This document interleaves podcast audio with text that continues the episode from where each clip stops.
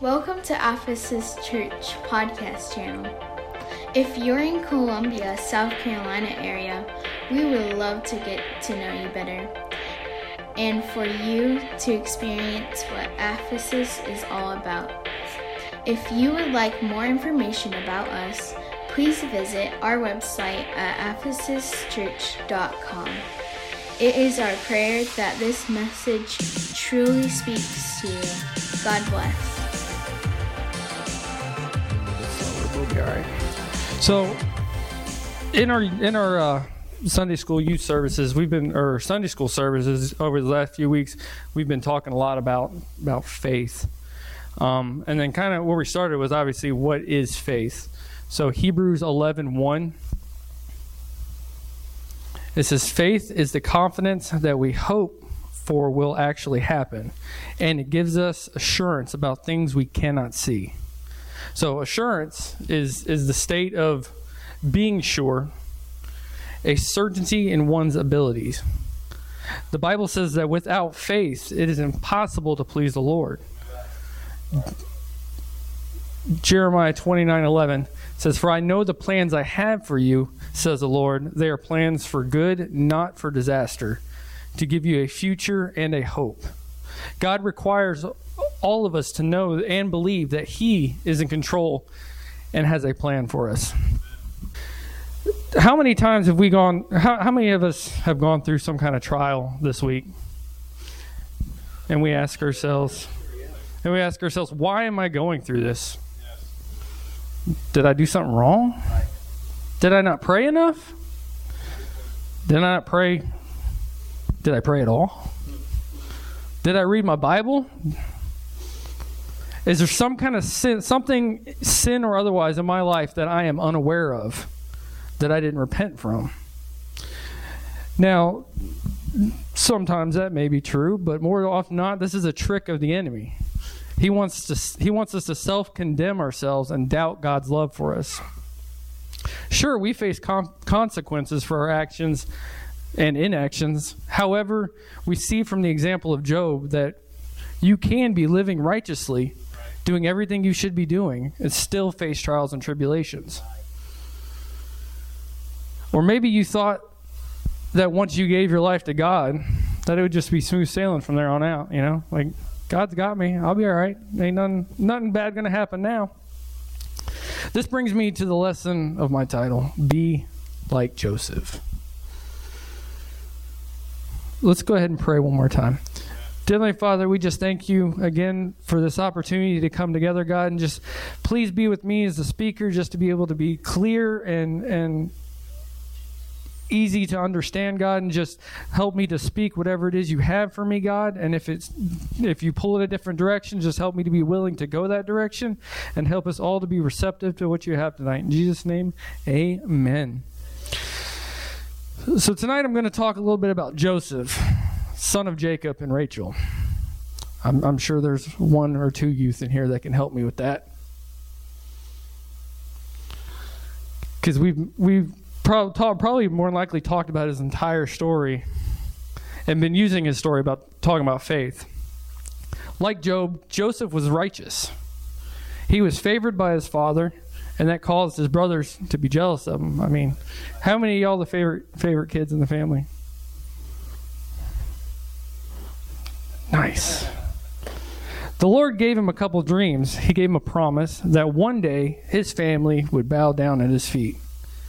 Now, that would probably cause some problems because he told his family about the dreams and that would infuriate him. So, because I know if I told my brother, hey, you're going to be bowing down to me one day, it'd probably just end up in a fight. So, naturally, because they're a loving family, they devised a plan to throw him in a pit and pretend that he was killed by an animal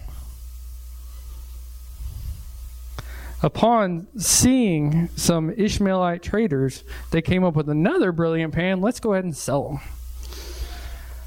So they sold him to Pharaoh. Nope. this was a discussion in our uh, Sunday school because apparently somebody had it wrong. But eventually, Joseph was brought, he was sold to Potiphar. Joseph was brought to Egypt and sold to Potiphar, which is an Egyptian officer, right? We got this. Kyle was teaching us. So let's just pause there for a minute and, and put ourselves in Joseph's shoes.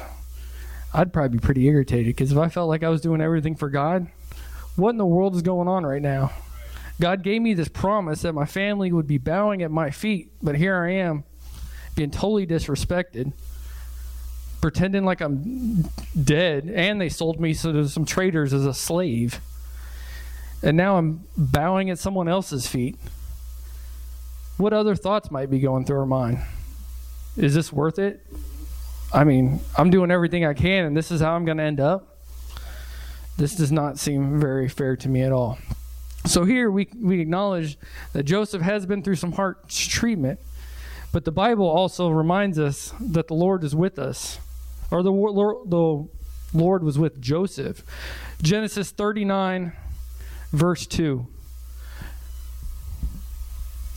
The Lord was with Joseph, so he su- succeeded in everything he did as he served in the home of his Egyptian master.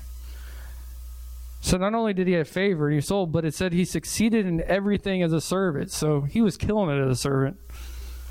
I guess that's I mean that's a good good testimony. I'm a servant, but I, I was killing it. I was the best servant. Continue to verse 3. Potiphar noticed this and realized that the Lord was with Joseph giving him success in everything he did. This pleased Potiphar, so he soon made Joseph his personal attendant. He put him in charge of his entire household and everything he owned. So my man Joseph found favor. Not didn't have favor, favor with just God, but in turn he ended up getting favor with Potiphar and was promoted to his personal assistant, having complete responsibility for everything that he owned. I mean, that doesn't sound like much of a servant. I'm in charge of everything, which I would imagine he had everything he needed at that point. But it wasn't long after that that Potiphar's wife ended up trying to seduce him, trying trying to lay with him. However, my man Joseph here was denied her and he bounced. He was like, "I'm out. Not today, Satan. I ain't falling for that." But if that wasn't bad enough, he ran off like he should have, but he left his cloak behind. And that wouldn't have been such a big deal, except Potiphar's wife was obviously mad by that.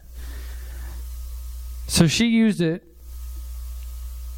to tell Potiphar that he attempted to fool with her. Not that she was going after him, but he was going after me. So, of course, naturally, Potiphar was mad, threw Joseph in prison. Again, we could put ourselves in Joseph's shoes. I mean, come on. This is ridiculous. I can't do nothing right. She was trying to come with me. I did what I could, ran away, and now I'm in prison. This is ridiculous. Why am I going through this? What did I do wrong? At this point, would we even remember the dream and the promise that God gave us at that point? Or would, I mean, me, I'd probably would have forgotten about it. I mean, because anything good that I thought was going to happen is obviously not happening. Right. But nowhere in the Bible does it say J- Joseph even deserved to go through this stuff. Right. I mean, it doesn't say he committed some great sin and didn't repent of it. So why is it happening in the first place? So Genesis 39, verse 21. But the Lord was with Joseph in prison and showed him his faithful love. And the Lord made Joseph a favorite with the prison warden. I mean, he just, he's everybody's favorite. How's he even get thrown in prison in the first place? Before long, the warden put Joseph in charge of all the other prisoners and over everything that happened in the prison. So, just like when he was a servant, he's killing it as a prisoner, I guess. I mean, he's a good prisoner. The warden had no more worries because Joseph took care of everything. The Lord was with him and caused everything he did to succeed. Again, the Bible tells us that the Lord was with Joseph and showed him his faithful love. Joseph found favor with the prison warden and was put in charge of all the other prisoners. So, long story short, sometime later, the two, two of Pharaoh's servants were in prison under Joseph's watch. They each had a dream and were eager to understand them. Joseph inquired about their dreams and was able to interpret them with the Lord's help. Joseph told them to remember him and mention him to Pharaoh when he got out. So he did this dude a favor and was like, hey, whenever you get out, don't forget about me. Kind of need help in here. But three days later, those two servants were released from prison. One returned to his job, and the other, as predicted, he was executed. The one that was supposed to mention Joseph to Pharaoh obviously completely forgot. I know I'd probably be pretty mad at that point. Like, what? This dude forgot about me? That was my way out. I ain't, what am I going to do now? This is ridiculous. Now I'm stuck in here and nobody knows I'm in here. So a full two years went by, and Pharaoh ends up having a dream that no one can interpret for him. This is when the servant remembers Joseph, finally, and tells Pharaoh that he accurately interpreted his own dream. So he tells Pharaoh that God is revealing what's to come, that Egypt would experience seven years of prosperity and seven years of famine. Joseph then makes some suggestions as to how the Pharaoh should handle this situation. And again, he ends up putting Joseph in charge of the court, who was now, he's now the second in command.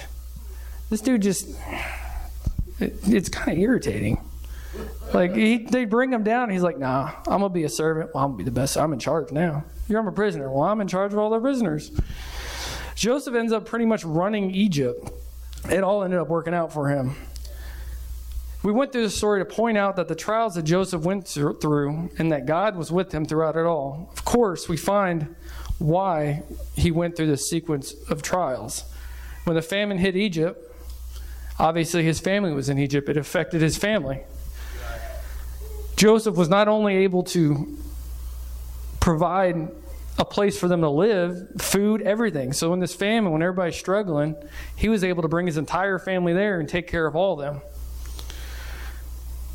So we find in that dream, as in the dream, the promise that God had given Joseph all those years ago had come to pass. At this point, I'd like to also mention that Joseph faced those trials due to his faith. It wasn't just to save his family, I mean, but it was because of his faith. He believed that God had given him the dream and shared it with him and made others mad. This landed him in the pit and then being told, sold to slavery. So God gave him a dream. He mentioned the dream, and because of that, he was thrown in a pit. His fear and faith in God is what kept him from succumbing to temptation and landed him in prison.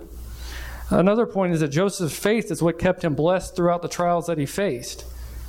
It was his fear and faith that kept him from sinning against God. Right. And in turn, God immediately blessed him. And no matter when he was a slave, a servant, he was the head servant. Like whatever they put him in, he was at the top of the list for that. If that's not God taking care of you, I don't know what is. His faith in the power of God is what gave him the ability to interpret the, the two dreams, or three dreams, which eventually ended up getting him out of prison. He voiced and acted on his faith in God's power and was able to interpret Pharaoh's dreams, which led him to being blessed in the promotion to the second in command, in which turn fulfilled God's promise to him. And at 30 years old, he was extremely rich and powerful. I passed 30 a little while ago. I ain't rich or powerful at all. His faith allowed him to provide for his family and others during the famine. But maybe Joseph's greatest faith was shown in his conversation with his brothers when he finally revealed. So let's read Genesis 45, verse 4. Please come close, he said to them. So they came closer, and he, and he said again, I am Joseph, your brother, whom you sold into slavery. Now, I don't know about y'all, but at this point, I'd probably lose my mind. I'd be like, in your face. Told you you'd be bowing down. I mean, look at you now. You thought you can get rid of me? Mm-mm, I'm back. But lucky, luckily, Joseph did not act like me. Let's go ahead and continue. Verse 5. Don't be upset. Don't be angry with yourselves for selling me to this place. It was God who sent me here ahead of you to preserve your lives. This famine that has ravaged the land for two years will last five more years, and there will be neither plowing nor harvesting. God has sent me ahead of you to keep you and your families alive and to preserve many survivors. So it was God who sent me here, not you. And he said, And he is the one who made me the advisor to the Pharaoh, the manager of his entire palace and governor of all Egypt. So instead of pointing the blame at his brothers for everything he went through, he recognized right there that and shares with them that it was God's plan that he went through it. He didn't say, luckily, all this worked out in the end. No, he said it wasn't y'all's fault. God did this. He gives God the glory for all that had transpired that eventually led him to being in power, to having his dream fulfilled. So while we recognize that Joseph faced trials to his faith, we also see that he continually he was continually blessed because of it. But much like Joseph, we face trials. Now, when I'm talking about trials, I'm not talking about the everyday stuff like your car gets a flat tire, your car battery dies, which seems to be my problem lately. You slept through the alarm and now you're late for work. You go to get some coffee, realize you're out. Whew, that's a rough one. But I, I want to talk about trials that come because of our faith. Maybe you've already experienced some. Being written up at work for praying for a coworker. Passed up for promotion because you have to work on Sundays or Wednesdays. Have you lost friends due to giving your life to God? Have you lost family? Have you lost friends at school? Have your friends quit inviting you to parties or to hang out on the weekends? Or maybe they've started making fun of you for going to church. And that's just not for the youth, that's adults too. The list can go on and on. But the point I like to make is we need to be like Joseph. We need to not lose faith in God just because we're going through a trial.